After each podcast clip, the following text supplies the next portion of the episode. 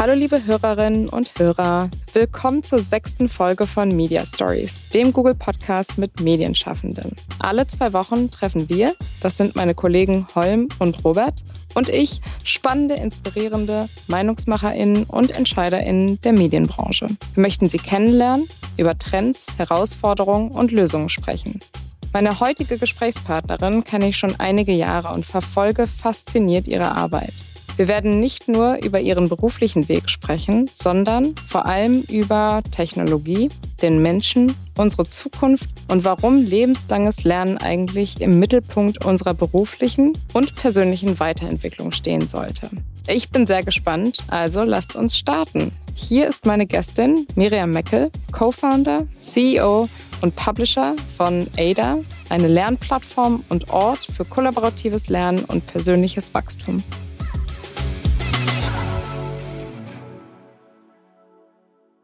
Hallo Miriam, so schön, dass du meiner Einladung gefolgt bist in unseren Podcast Media Stories. Du bist ja schon eine Podcast-Profi und wir hatten auch schon mal ein Podcast-Erlebnis zusammen. Ich glaube, das war 2018, wenn ich mich recht erinnere. Aber jetzt sehen wir uns wieder oder hören uns wieder, umso schöner. Also vielen Dank, dass du dir Zeit heute nimmst. Ja, danke für die Einladung, Isa. Und äh, tatsächlich, wir haben schon einige Erlebnisse, glaube ich, miteinander gehabt, auch bei den Role Models im, im Bühnengespräch in Berlin. Das ist noch länger her als 2018 und schön, dass wir uns mal wieder hören. Ja, also wir sind leider nicht zusammen im Studio, sondern remote, aber das ist ja irgendwie ein Erlebnis, was wir so alle in den letzten zweieinhalb Jahren miteinander teilen. Also du in Düsseldorf, ich in Berlin und trotzdem schaffen wir es für ein Gespräch. Und ich finde, gerade in den letzten Monaten ist mir zumindest immer wieder bewusst geworden, wie wichtig eigentlich Gespräche sind und das Zuhören ist. Kannst du vielleicht sagen, was dir so am Podcasten selbst als Podcasterin beziehungsweise als vielleicht auch Host eines Podcasts und als Gästin äh, daran so gefällt?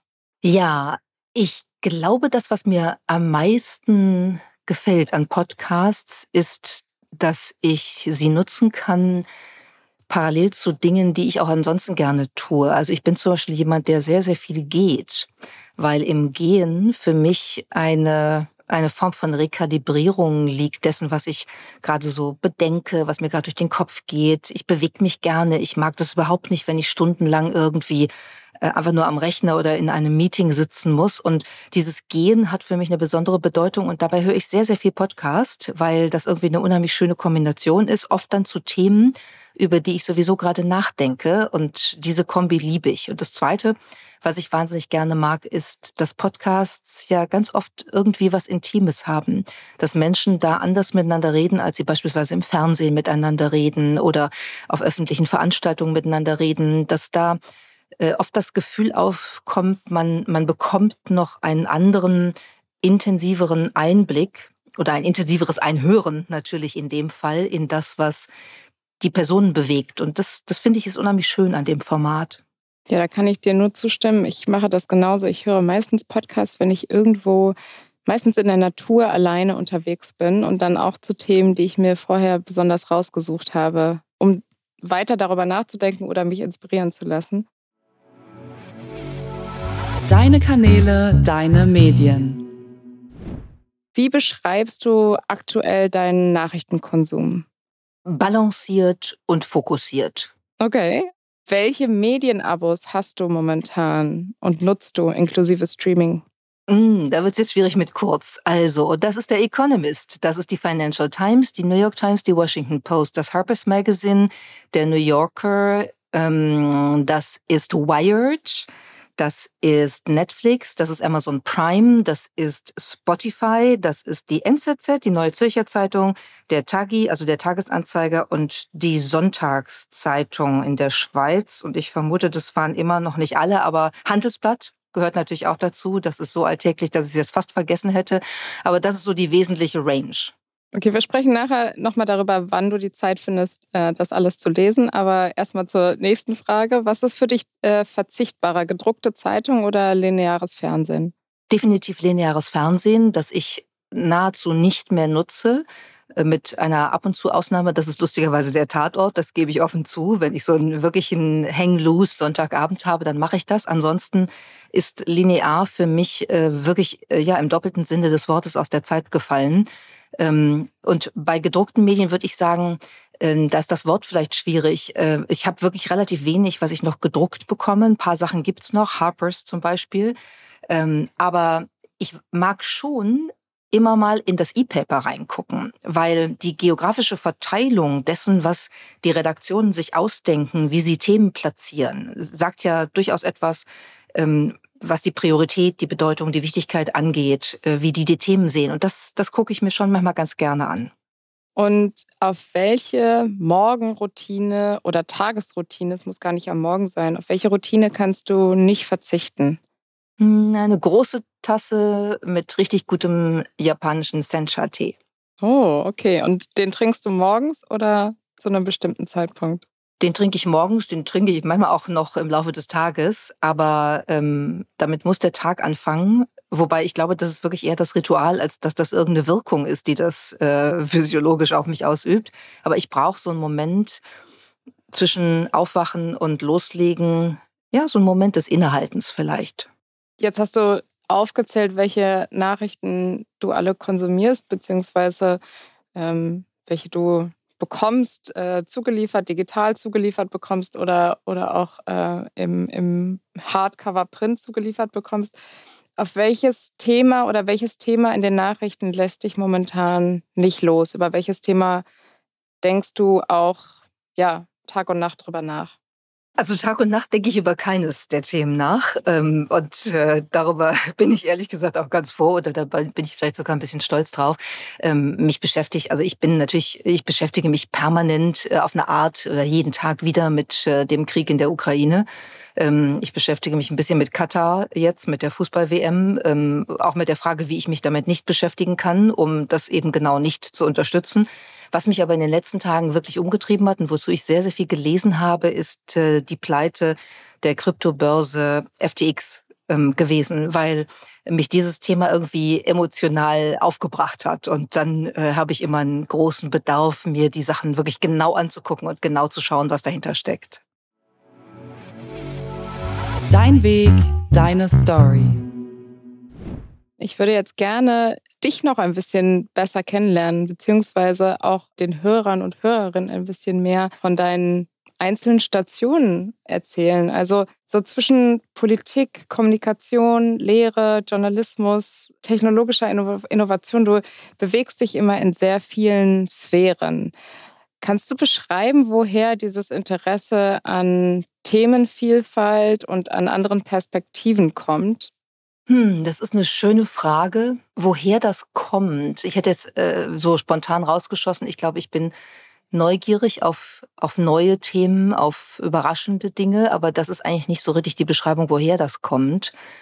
Vielleicht kommt es daher, dass ich schon relativ früh, wahrscheinlich als Kind, irgendwann festgestellt habe, dass ähm, ich in einer guten Position bin, wenn ich wirklich verstehe, was abgeht. Äh, von einem kleinen analogen Wecker, den ich auseinandergenommen habe und wieder zusammengeschraubt habe, um zu verstehen, wie der innen aussieht, bis hin zu ähm, Verhaltensdynamiken innerhalb der Familie oder so. Also wenn man, wenn man versteht, was abgeht, dann kann man damit einfach anders umgehen. Ich glaube, das ist vielleicht ein Punkt. Und das Zweite ist, das habe ich allerdings erst im Laufe meines Lebens, wo ich mich wirklich auch sehr viel stärker intellektuell mit verschiedenen Themen auseinandergesetzt habe, gelernt.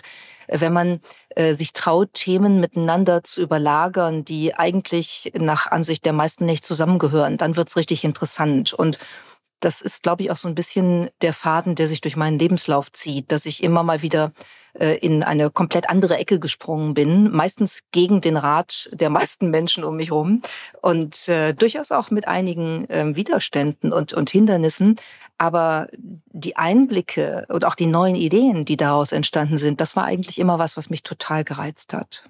Hast du früher als Kind viele Fragen gestellt? Weil das ist ja eigentlich immer so ein, ein Signal bei Kindern, die viele Fragen stellen, die so neugierig sind. Also Würdest du oder kannst du dich daran erinnern, dass du, dass du schon früher immer wieder nachgefragt hast oder das Interesse durch Fragen äh, nochmal ja, verstärkt hast?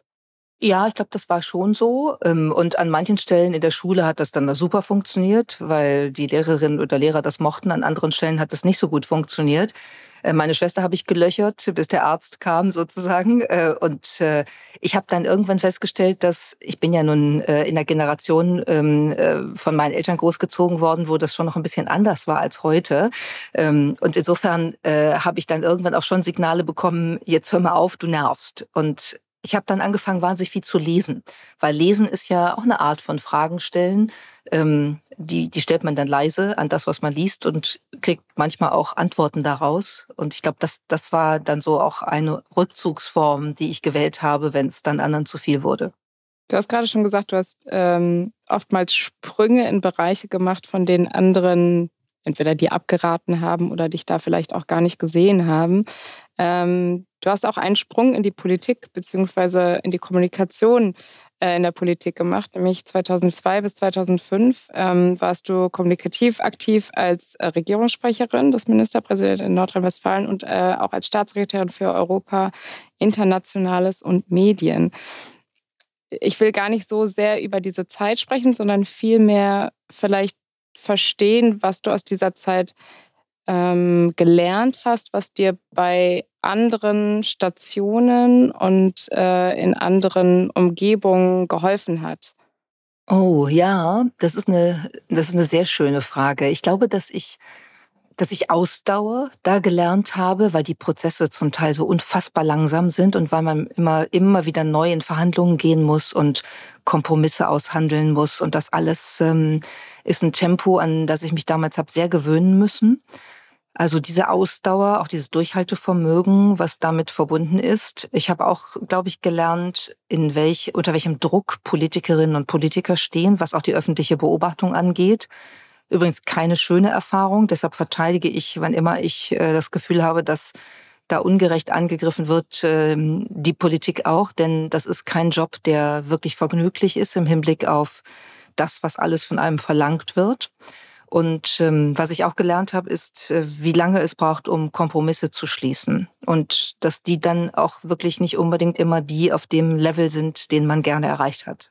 Und hast du in, in Situationen später dich an diese Zeit erinnert und äh, daran gedacht, wie du vielleicht als, als Beobachterin des politischen Geschäftes ähm, ja im Prinzip diese Muster erkannt hast? Ja klar, also wenn du einmal in so einem Bereich drin warst oder die Erfahrung einmal äh, gemacht hast für einige Jahre, dann guckst du natürlich anders drauf. Das ist bei mir auch der Fall. Das ist auch heute noch der Fall.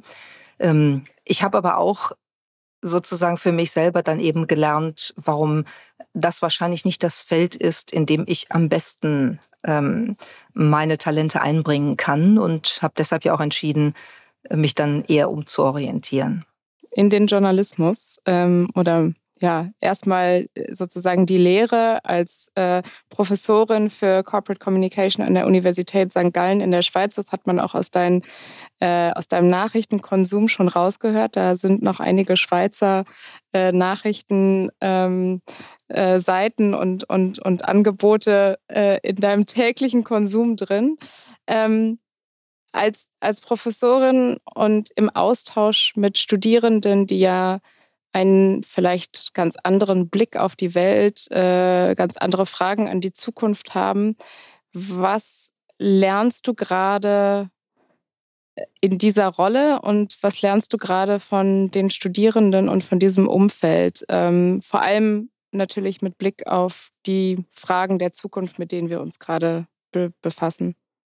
Na, ich lerne natürlich, dass die ganz andere Fragen zum Teil haben. Zum Teil haben sie auch ähnliche wie ich, aber äh, oft werde ich darüber ähm, werde ich davon überrascht und bin darüber sehr froh, diese Perspektive zu haben. Also der Perspektivwechsel oder die Perspektivanreicherung im Kontakt mit den Studierenden, das finde ich wirklich super. Und das Zweite ist, wenn es, wenn es gute Studierende sind, ähm, die sich auch was trauen, und davon haben wir in St. Gallen durchaus einige, ähm, dann stellen die einen ja auch mal in Frage. Und das finde ich eigentlich auch eine sehr schöne Erfahrung, äh, dass man nicht so auf so einem Autopiloten, der Karriereweiterentwicklung immer fährt und es niemanden irgendwann mehr gibt, der einem mal sagt, hör mal, äh, das ist gerade ehrlich gesagt ziemlicher Mist, den du machst oder sagst. Ja, das, das, ich glaube, es gibt keinen Menschen, dem das nicht gut tut, wenn er sowas mal hört, wenn es in Ansätzen berechtigt ist, natürlich zumindest mal. Aber das mag ich ehrlich gesagt, dass die das tun. Und ich lerne natürlich auch ein bisschen was über den Lauf der Zeit. Ne? Das ist irgendwie so süß, wenn ich mal dann in einer Vorlesung oder in einem Kurs erzähle, wie ich angefangen habe, mit dem Computer zu arbeiten, ähm, dann, dann sitzen die da alle und die gucken mich halt an wie so ein Auto. Die, die, also wenn ich sage, ich habe meine Dissertation äh, über einen Tag und eine Nacht ausdrucken müssen, weil ich einen NEC P20 Nadeldrucker hatte, der damals der letzte Schrei war, äh, der auch äh, geschrien hat wie am Spieß, der hat gequietscht, sodass du also eigentlich kein Auge zutun konntest. Und ein Kapitel von 50 Seiten hat ungefähr drei Stunden Ausdruck benötigt. Und dann habe ich mich immer hingelegt und habe geschlafen die drei Stunden, weil ich einfach total übermüdet war und habe dann das nächste Kapitel ähm, aufgerufen und ausgedruckt. Und wenn die das hören, dann gucken die mich an und sagen, ah ja, ne klar. So nach dem Motto, was für eine Omi ist denn das jetzt hier? Aber das ist eigentlich ein interessanter Spagat, weil ich kenne dich ja als Visionärin, als ähm, eine, die immer sehr nah an technologischen Innovationen dran ist. Und da würde ich manchmal sogar fast denken, dass du eher Bescheid weißt über Innovationen, gerade im technologischen Bereich, als vielleicht manche andere Studierenden, ähm, die vielleicht ein paar Jahre jünger sind. Ist das so? Ja, ich glaube, es, es sind zwei verschiedene Perspektiven. Das eine ist, dass ich mich natürlich jetzt wirklich seit äh, etwa 30 Jahren mit äh, Technologieentwicklung, mit Transformation, mit Innovation und Kommunikation beschäftige. Und da sammelt man natürlich, wenn man nicht ganz auf den Kopf gefallen ist, wirklich einige, einige ähm, Kenntnisse und einiges an Wissen an. Und das habe ich denen natürlich voraus, das ist ganz klar.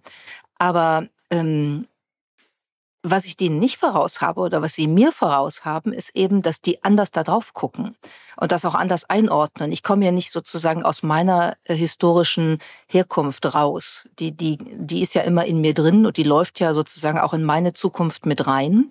Und ähm, Studierende, die eben mit Anfang 20 an der Uni sind, die haben auch ihre Geschichte, aber das ist eine andere, weil die sehr viel kürzer ist, weil die in einer ganz anderen Zeit sozialisiert worden sind. Und die schauen dann manchmal auf Themen, die für mich so oder so begründbar sind oder aussehen, so anders drauf, dass ich denke, ah, das ist ganz cool, da habe ich so noch nicht drüber nachgedacht. Und, und die Kombination ist dann, glaube ich, auch eine wirklich schöne, weil ich kann denen sozusagen ein bisschen Tiefe und Einordnung äh, geben, oder hoffe ich jedenfalls, aber sie können mir äh, sozusagen frische Impulse und, und andere Blickwinkel geben. Und wenn man das in einem Kurs wirklich schön zusammenbringt, dann entstehen oft ganz tolle Diskussionen, die ich absolut schätze.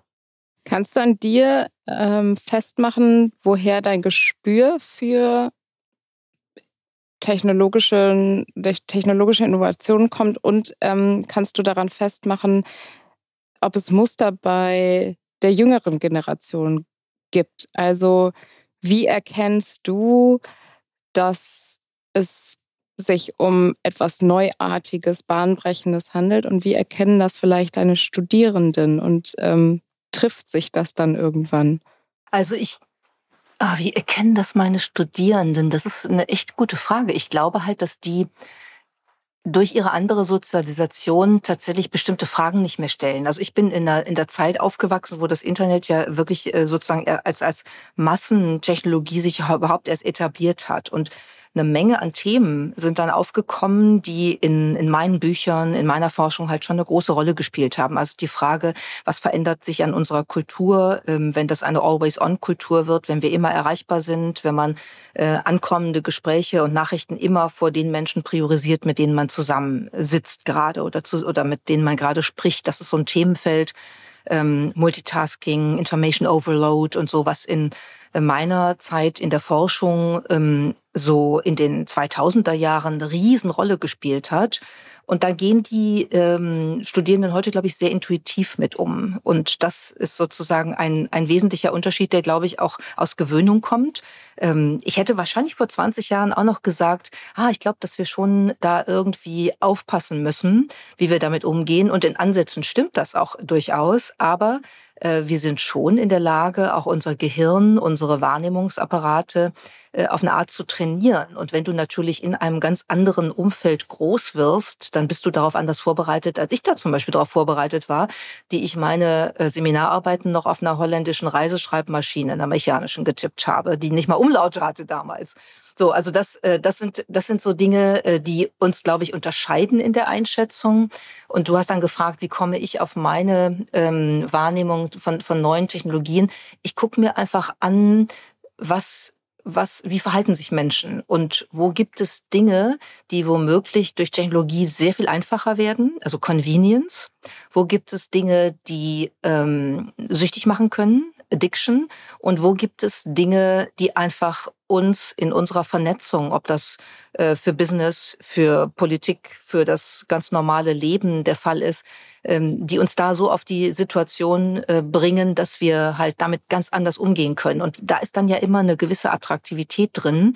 Und das interessiert mich dann natürlich. Und dann gucke ich auch äh, eben zu guter Letzt natürlich aus der WissenschaftlerInnenbrille drauf und mich interessiert immer, was ist der soziale Impact, was sind die sozialen Folgen einer neuen Technologie, was sind die ökonomischen Potenziale, was sind die ökonomischen Folgen, was macht das mit unserer Gesellschaft. Ähm, also mich interessiert einfach, wie Technologie da wirkt. Und ich gucke da drauf übergeordnet eigentlich, dass ich das nicht als Medium sehe, wie wir das früher über viele, viele Jahrzehnte betrachtet haben, sondern ich glaube, Technologie ist eine Zivilisationsform und unsere gesamte Gesellschaft setzt sich neu darauf auf gerade.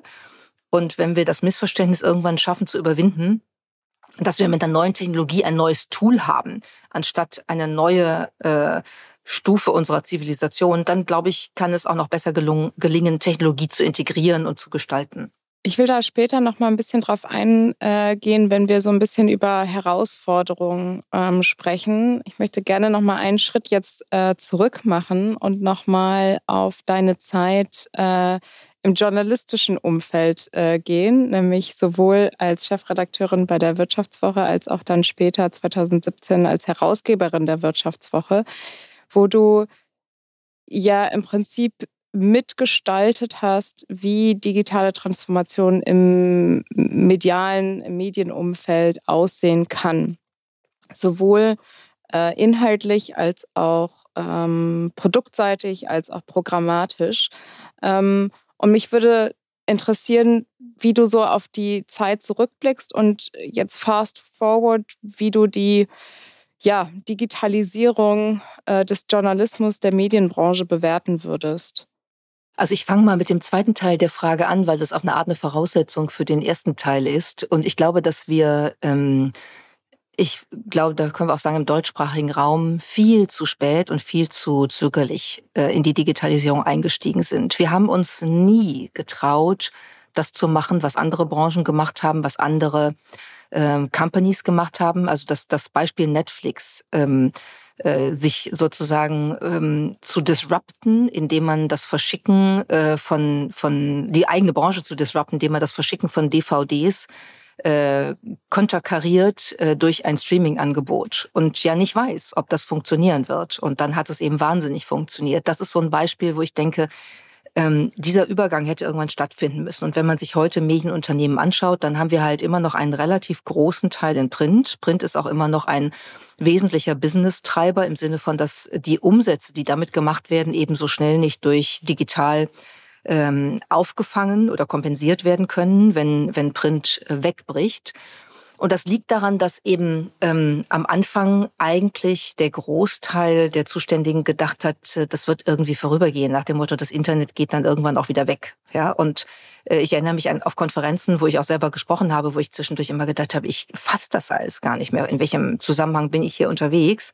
Weil das wirklich ein lamoyantes, weinerliches Beklagen einer Herausforderung war. Und äh, ich glaube, wenn man da früher rangegangen wäre, auch dann nicht versucht hätte, einfach nur alles eins zu eins zu imitieren im Digitalen, äh, auch nicht alles gleich kostenfrei ins Digitale reinzustellen, ins Internet reinzustellen, dann hätte man schon einen etwas anderen Prozess haben können. Womit ich nicht unterschätzen will, dass sowas natürlich wirklich lange dauert und dass auch Kundinnen und Kunden Gewohnheitstiere sind, die das immer wieder haben wollen, was sie äh, einmal äh, als für sich gut und äh, liebenswert entschieden haben. Aber zu langsam, zu zögerlich und ja, an manchen Stellen auch ein bisschen zu äh, weinerlich oder melancholisch. Ich glaube, das ist ähm, die grundsätzliche Antwort auf den zweiten Teil deiner Frage. Und damit bin ich eigentlich auch bei dem, was bei der Wirtschaftswoche eine Herausforderung war. Ich bin das ja relativ ähm, ja, forsch angegangen, durchaus auch mit einer ganzen Reihe von personellen Veränderungen. Und das führt natürlich zu, zu Unruhe, auch zu Unmut. Nur an einer bestimmten Stelle geht's nicht anders, sonst, sonst kommt man eben nicht weiter. Und wenn du ähm, wenn du äh, ein, ein Team hast, äh, wo, wo sehr viele seit, ich sag mal, fast Jahrzehnten äh, arbeiten in der Redaktion und eigentlich auch immer das Gleiche machen, auch am besten immer die gleichen Branchen covern und so, das ist einfach nicht gut. Das sind alles äh, Rahmenbedingungen, die man irgendwann auflockern und ein bisschen durchrütteln muss, weil sonst, ähm, sonst setzt sich, setzen sich Gewohnheitsprozesse fest und man wird auch nicht mehr so neugierig und es, ist, es wird alles irgendwie langsam und träge. Und das war schon eine durchaus anstrengende äh, Umbauarbeit, äh, die ich da äh, angefangen habe. Und man muss ehrlich sagen, wahrscheinlich dauert das eben insgesamt auch auf der Basis dessen, was man dann Mitte der 2010er Jahre machen konnte, zehn Jahre, bis man so einen Prozess wirklich vollzogen hat. Ne? Die Wirtschaftswoche ist immer noch im Umbau. Ähm, und ähm, ja, das, äh, ne, also so ein, so ein Umbau ist halt, das ist, das ist existenziell. Man bedroht Arbeitsplätze von Menschen, man bedroht Überzeugungen von Menschen, man ähm, nimmt äh, gewohnte Schemata weg. Das ist mir alles psychologisch und menschlich durchaus klar, aber ähm, in der Rolle ähm, in der Chefredaktion muss man eben was machen, wenn äh, man nicht den Bach runtergehen will. Und insofern blieb mir da gar nichts anderes übrig. Deine Herausforderungen, dein Deep Dive. Nun heißt es ja, dass äh, die Pandemie oder die, die letzten zweieinhalb Jahre so eine Art Booster der Digitalisierung oder der digitalen Transformation waren. Würdest du das auch äh, für den Journalismus so sehen oder siehst du das anders? Also ich glaube, Zumindest war für ähm, eine ganze Reihe von Medien das ein Booster für Digitalabos. Und das finde ich sehr erfreulich, weil das eben genau jetzt mal das beschleunigt, was ich eben äh, in meiner Antwort beklagt habe. Das lag aber natürlich auch daran, dass ähm, viele Menschen wirklich Informationsbedarf hatten, gerade in der ersten Zeit der Pandemie, rund um Lockdowns, rund um Ansteckungsgefahren, ähm, Virenmutationen. Da ist ja so viel Unklarheit gewesen und so viel Bedarf, dass der Journalismus da zum Teil auch einen guten Job gemacht hat und da wirklich eine wichtige Rolle gehabt hat. Und das finde ich erstmal sehr, sehr schön. Grundsätzlich habe ich generell eigentlich durchaus eine sehr skeptische Haltung, wenn ich höre, dass die Pandemie uns jetzt alle digitalisiert hat. Das äh, ist ein Wunschtraum, von dem ich nicht sehe, wo wir ihn äh, her begründen wollen. Äh, wir können jetzt Videocalls machen. Ja, das ist richtig. Wenn das unser Verständnis von Digitalisierung ist, dann haben wir wirklich viel erreicht. Wenn das unser Verständnis von Digitalisierung ist, dann haben wir leider gar nichts erreicht. Das ist der zweite Teil der Antwort. Und ich glaube, ähm, man hat es gesehen an ähm, der Frage der Vernetzung der Gesundheitsämter, an der Frage, warum haben wir ähm, äh, Ansteckungsraten mit einer Verzögerung von zwei Wochen, weil es irgendeine komische neue Kennzahl gab, die man nicht erheben konnte digital, sondern wo die Werte gefaxt werden mussten, um sie dann quasi halbwegs händisch zusammenzustellen. Also da könnte ich jetzt ja zwei Stunden drüber reden, ähm, was, was wir da erlebt haben in der Pandemie, bis hin zu einer ähm, Bildungsministerin, die gesagt hat, gegen die Pandemie in der Schule hilft Lüften. Und da muss ich sagen, ja, das, ähm, das hätte ich in den 50er Jahren auch sagen können. Da sind wir wirklich nicht weit vorangekommen. Und bei, bei Unternehmen ähm, selbes, selbe Problem. Digitalisierung heißt ja nicht, dass ich äh, digitale Systeme einsetze, dass meine Daten digital prozessierbar sind, allein. Das heißt es auch. Und das ist vielleicht der einfachere Teil. Digitalisierung heißt, dass wir in ein komplett unterschiedliches Kommunikationsleben äh, übertreten. Eines, das sehr viel weniger hierarchisch ist, eines, das sehr viel schneller, sehr viel direkter und anders organisiert ist. Und da habe ich das Gefühl, haben wir leider eher fast im Moment ähm, eine äh, Erscheinung des, des Zurückdrehens. Das heißt, die, die Unsicherheit nach jetzt mehr als zwei Jahren Pandemie, jetzt auch noch in Verbindung mit dem russischen Angriffskrieg auf die Ukraine, hat eher dazu geführt, dass, dass in vielen Unternehmen Kultur, Führungsprinzipien wieder auf, auf äh, alte Modelle zurückfallen weil man glaubt, man könne in der Krise sich dieses etwas unklar Neue nicht leisten. Und das ist ehrlich gesagt mindestens so schwierig wie die mangelnde ähm, das mangelnde Datenmanagement oder die Zurückhaltung gegenüber äh, KI-Systemen etc. Dass, dass das kulturelle, die kulturelle Transformation jetzt gerade wieder stehen bleibt ähm, bedingt durch die Unsicherheit, die, die in, der, in der Weltlage und in den Herausforderungen, die wir vergegenwärtigen, gegeben ist.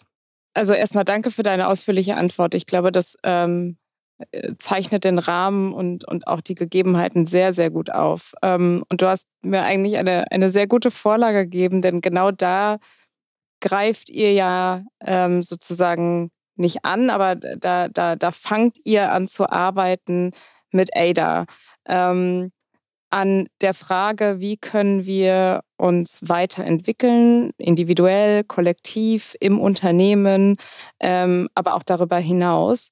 Und das war vielleicht, musst du selbst mal beantworten, aber vielleicht ähm, der, der größte Sprung außerhalb sozusagen deiner Komfortzone von Lehre, Journalismus ähm, und auch so dem kommunikativen Gefüge rein in die Gründung eines eigenen Startups. Ähm, vielleicht fangen wir mal mit der Frage an, was die Initialzündung war, Ada zu gründen. Also vielleicht noch die eine Anmerkung. Ich war durchaus auch in den anderen Bereichen nicht immer in meiner Komfortzone. Und ich glaube, das ist auch gut so, weil wenn man nur in seiner Komfortzone rumlungert, äh, dann äh, ist man auch nicht, äh, nicht an dem Leistungspeak, den, den man eigentlich bringen kann. Also für mich ist das jedenfalls so. Ab und zu braucht man aber auch mal Komfortzone. Sonst wird es irgendwann nur noch stressig und dann rennt man gegen die Wand oder ins Burnout oder was auch immer.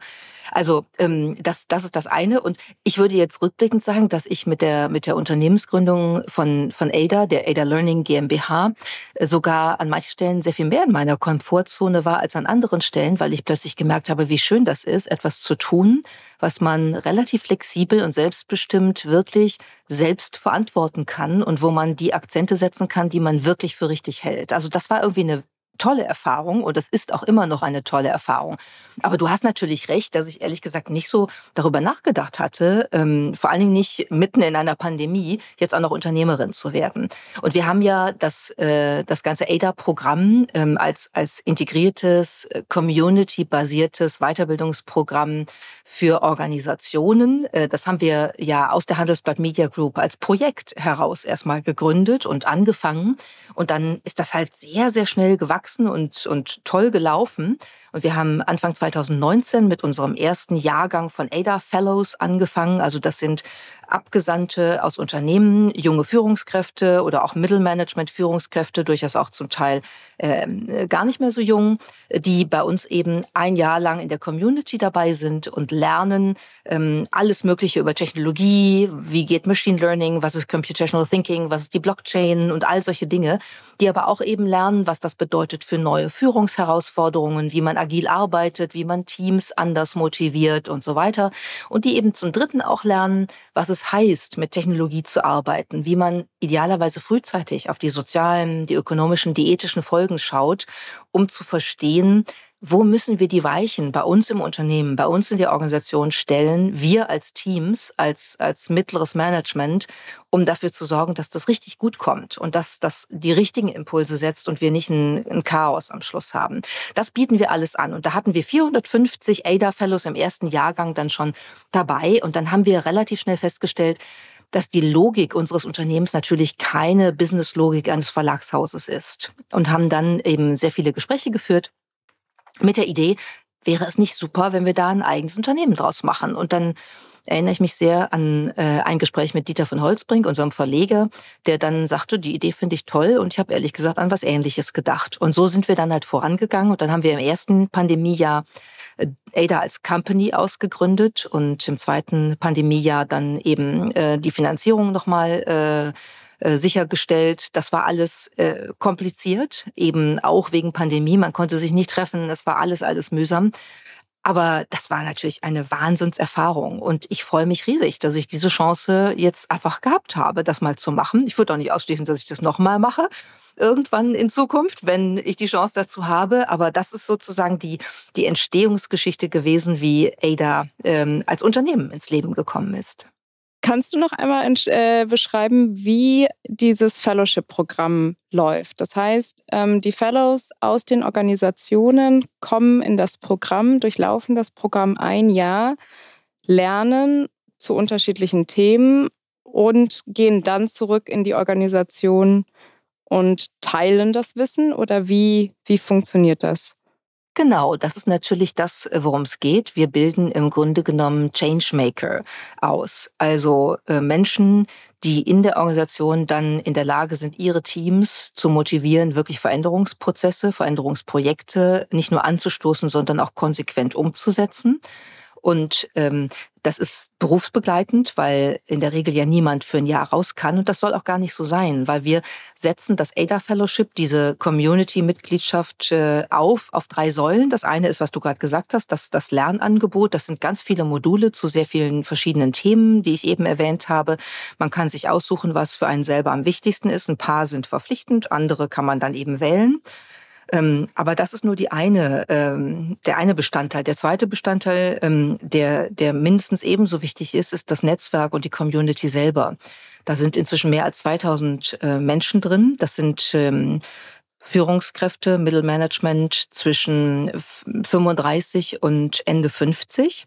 Wir haben ungefähr die Hälfte Frauen, worauf wir sehr stolz sind. Und die kommen aus ganz vielen unterschiedlichen Organisationen und Unternehmen. Also wir haben DAX-Unternehmen wie die Deutsche Börse oder Henkel ähm, oder die Deutsche Telekom dabei. Wir haben Mittelstand dabei wie Trumpf oder Figa, Den. Ähm, Douglas war von Anfang an dabei. Wir haben aber auch die deutsche Bundesregierung, die von Anfang an dabei war, uns jedes Jahr wieder 30 bis 40 äh, Personen schickt, Referatsleiter, Abteilungsleiter. Ähm, die Schweizer Bundesregierung ist äh, in Teilen dabei.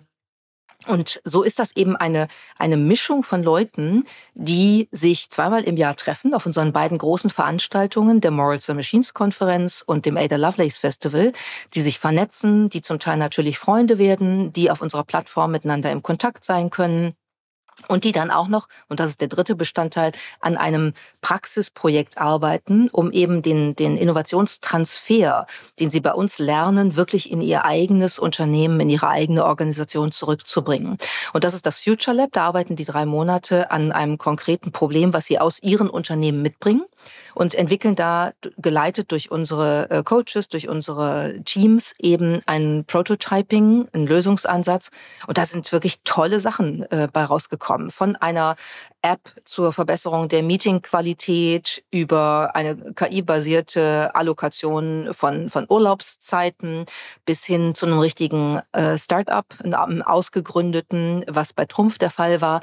Also super Sachen, die dann im Unternehmen umgesetzt werden äh, und da natürlich dann auch dazu führen, dass, dass äh, das Investment, was man bei uns in die Company macht, indem man uns beispielsweise 30 Personen für ein Jahr schickt, ähm, sich dann sehr, sehr schnell auszahlt, wenn man ein Problem mit Hilfe der Arbeit dieser 30 dann auch gelöst hat. Sehr spannend. Ähm, ich will noch mal auf deine, deine Rolle im, in der Organisation äh, eingehen. Also du bist CEO, bist Mitgründerin. Du entscheidest, du motivierst, du äh, triffst strategische Entscheidungen. Ähm, wie gelingt dir dieser dauerhafte Rollenwechsel, während du parallel natürlich auch schaust, welche Themen ähm, vielleicht in den nächsten Monaten im besonderen Fokus stehen? Du, das ist ganz ehrlich manchmal schon eine ziemliche Herausforderung, weil du für die unterschiedlichen Aufgaben ja eine unterschiedliche einen unterschiedlichen Kontext brauchst. Also wenn ich über strategische Sachen nachdenke, dann brauche ich Zeit. Dann muss ich zum Beispiel mal mit Musik durch den Park gehen, weil da habe ich die besten Ideen ähm, und muss auch mal Zeit haben, das dann mal aufzuschreiben. Wenn ich, wenn ich wissen will, was was deutet sich so als nächstes großes Thema an, dann ist da auch viel Lesen eben involviert. Deshalb habe ich diese vielen Sachen, die ich ähm, zwar nicht alle von vorne bis hinten, aber doch regelmäßig lese und mir raussuche, was ich davon lesen will, um da ähm, ein Gefühl zu kriegen. Was sind so die thematischen Oszillationen, die mir helfen können, dahin zu gucken, wo das nächste große Ding kommt. Das braucht Zeit, das braucht Ruhe, das braucht Muße, wie Aristoteles gesagt hätte. Andere Entscheidungen sind so quick and dirty Kram, den du halt permanent machen musst, parallel zu allem anderen.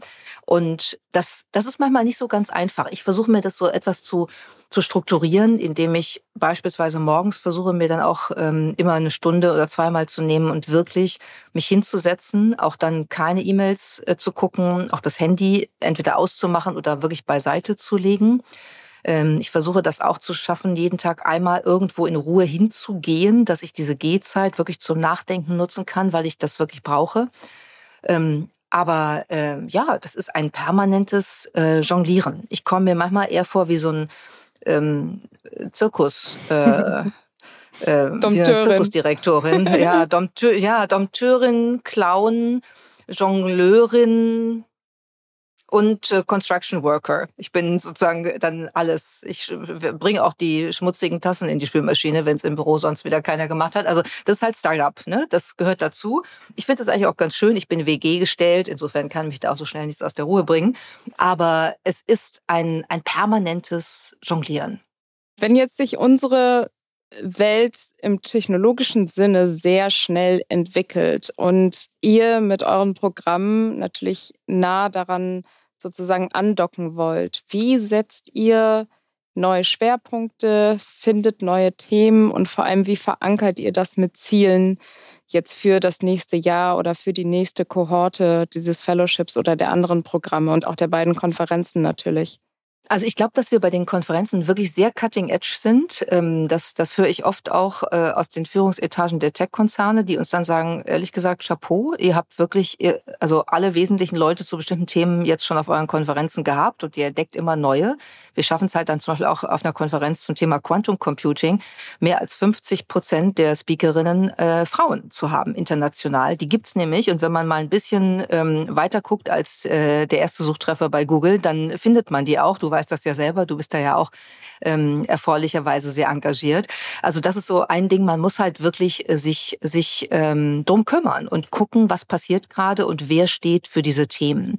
Das andere, was wir machen, ist, dass wir natürlich permanent neue Inhalte produzieren. Also wir haben jetzt äh, die ersten Module zum Thema Sustainability, Sustainability and Tech und so auch in unserer Plattform, weil das etwas ist, was natürlich sehr eng zusammenhängt. Ne, Technologie wird ja ein Enabler sein, um ähm, die ähm, Probleme des CO2-Ausstoßes und des Klimawandels ähm, in den Griff zu bekommen. An der anderen Seite gibt es natürlich viele Beispiele, wo Technologie das Problem ist. Stichwort äh, Serverkosten und Energieverbrauch und äh, Blockchain und all diese Themen.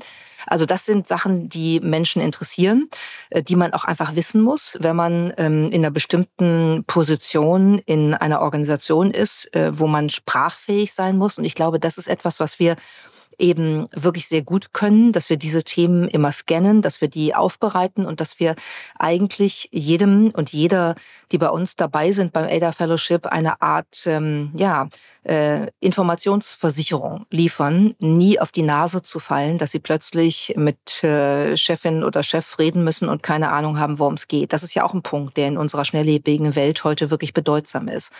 Und dann versuchen wir eben auch Akzente zu setzen. Also ich sag mal, das Thema Metaverse, was ja seit letztem Herbst irgendwie wie verrückt durch die Welt geistert. Ich glaube, etwas mehr geistert äh, als äh, tatsächlich schon ähm, existenziell verändernd äh, unterwegs ist, weil ähm, das ja schon auch alles sehr zukunftsorientiert ist. Aber wir versuchen da halt beispielsweise dann beim Ada Lovelace Festival in Kooperation mit einem äh, europäischen Unternehmen, mit Journey, ein Metaverse zu schaffen, dass man nicht mal mit einer Brille begehen muss, sondern dass man einfach übers eigene iPhone begehen kann. Und der Bundeskanzler, der bei mir im Gespräch war am Ada Lovelace Festival, wird dann eben auch in, ins Metaverse äh, übertragen und die Fellows können mit ihren Avataren dann auch dort rumlaufen, am Strand stehen, miteinander reden und gleichzeitig äh, dem Gespräch auf der Bühne zu hören, was eben in diesen Metaverse-Raum, in diesen virtuellen Raum übertragen wurde.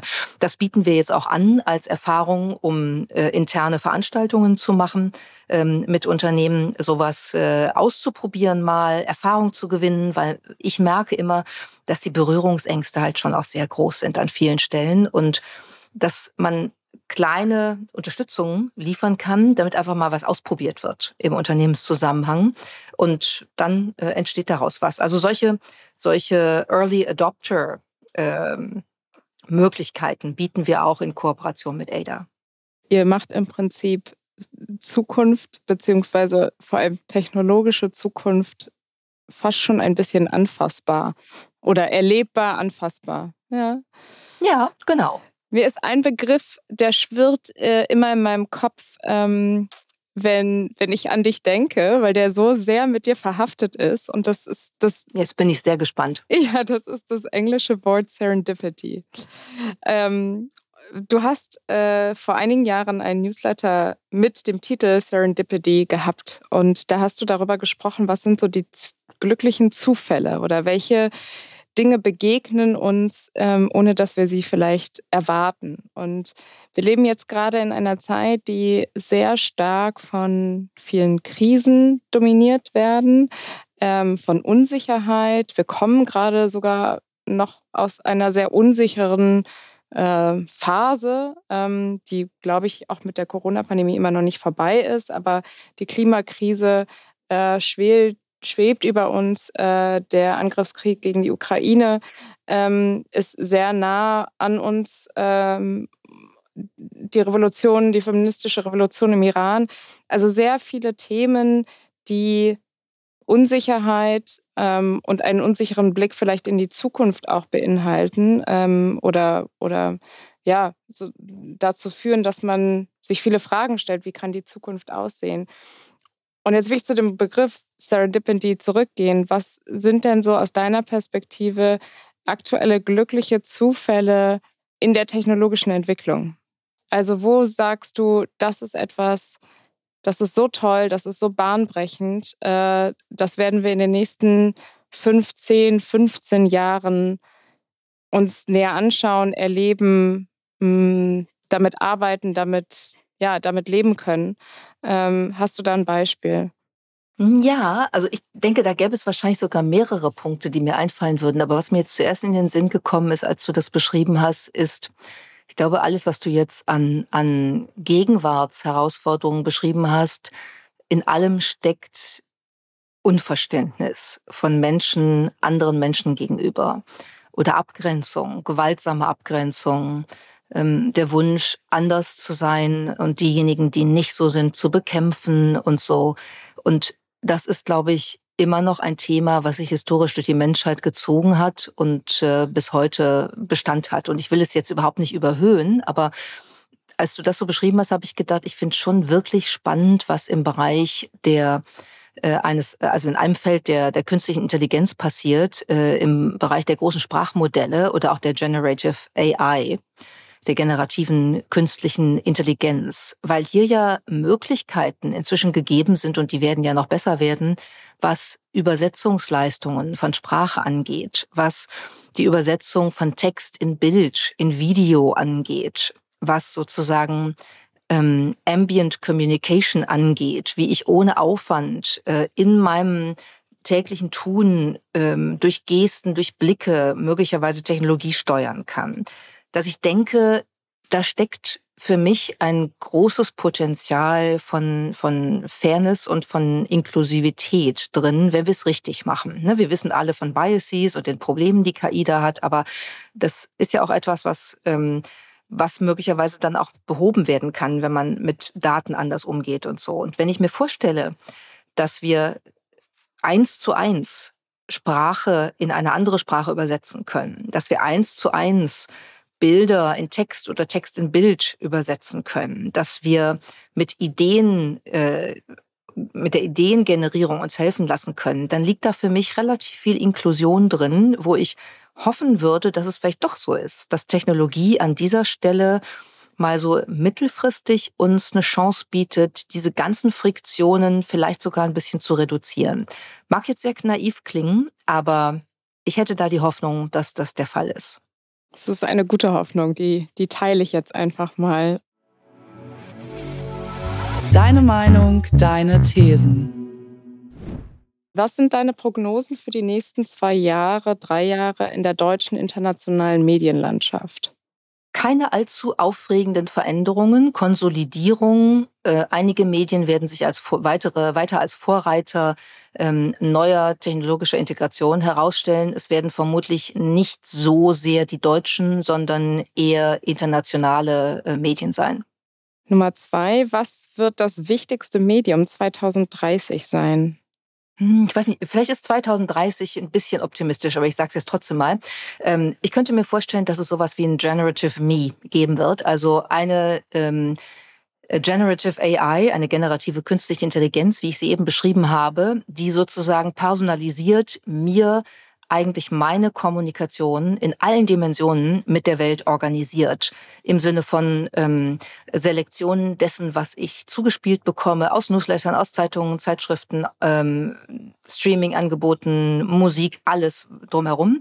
Aber mir auch hilft, mich selbst zu organisieren, meine Ideen zu organisieren, ähm, meine Kommunikation äh, zu organisieren, Texte vorzuschlagen und so weiter. Also wirklich sowas, ähm, ja, in Ansätzen vielleicht, was wir in dem Film Her ähm, von äh, Spike Jones äh, gesehen haben. Super spannend. Wir, wir, wir werden das erleben 2030. Vielleicht werden wir, wissen wir nicht. Hoffentlich. Hoffentlich. Ähm, fast forward jetzt äh, auf dich bezogen, deine, deine persönliche Prognose. Wo bist du in drei Jahren? Oh, da bin ich jetzt mal bold. Also in drei Jahren sitze ich um diese Zeit bei herrlichem Sonnenschein in einer Stargazing Cabin in der Mojave-Wüste in Kalifornien, schreibe an einem Buch, weil ich eine Auszeit habe ähm, und bereite mich auf meine nächste Firmengründung vor, die ganz sicher etwas mit Tech zu tun haben wird und ähm, für die ich mich in einem Jahr an der Stanford University vorbereitet habe. Wow, das nenne ich mal eine, eine sehr gute Prognose und ein sehr, ja, sehr, sehr tolles Ziel. Also. Wäre wär jedenfalls ein Traum. Wäre ein Traum. Gut, dann Trau Träume kann man, kann man verwirklichen. Ähm, nicht alle, aber hoffentlich die meisten. Also das klingt auf jeden Fall nach einer super persönlichen, sehr guten Prognose.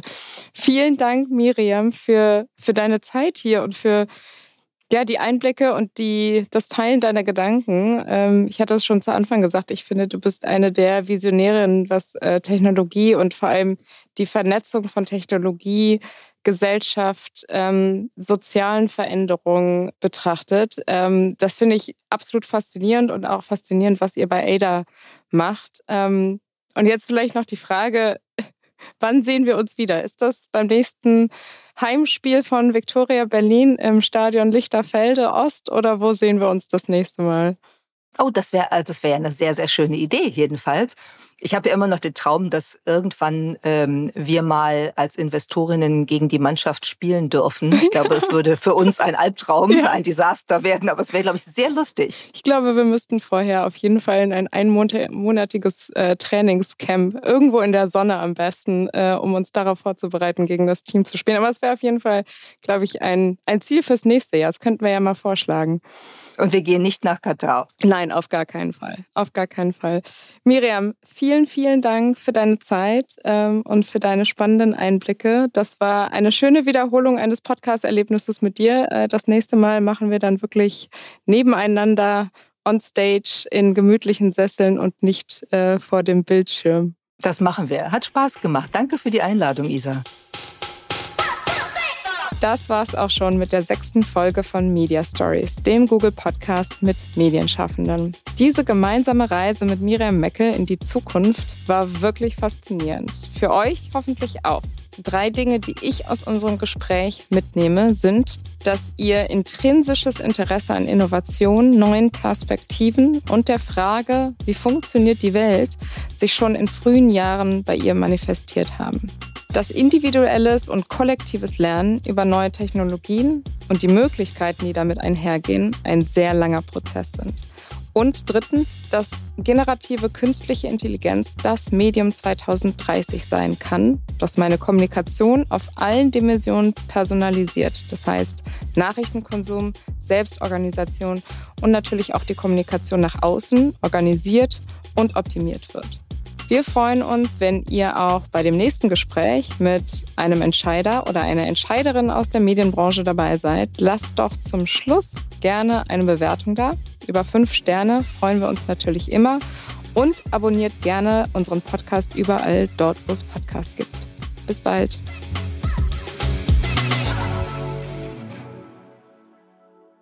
Dieser Podcast wird produziert von Podstars bei OMR.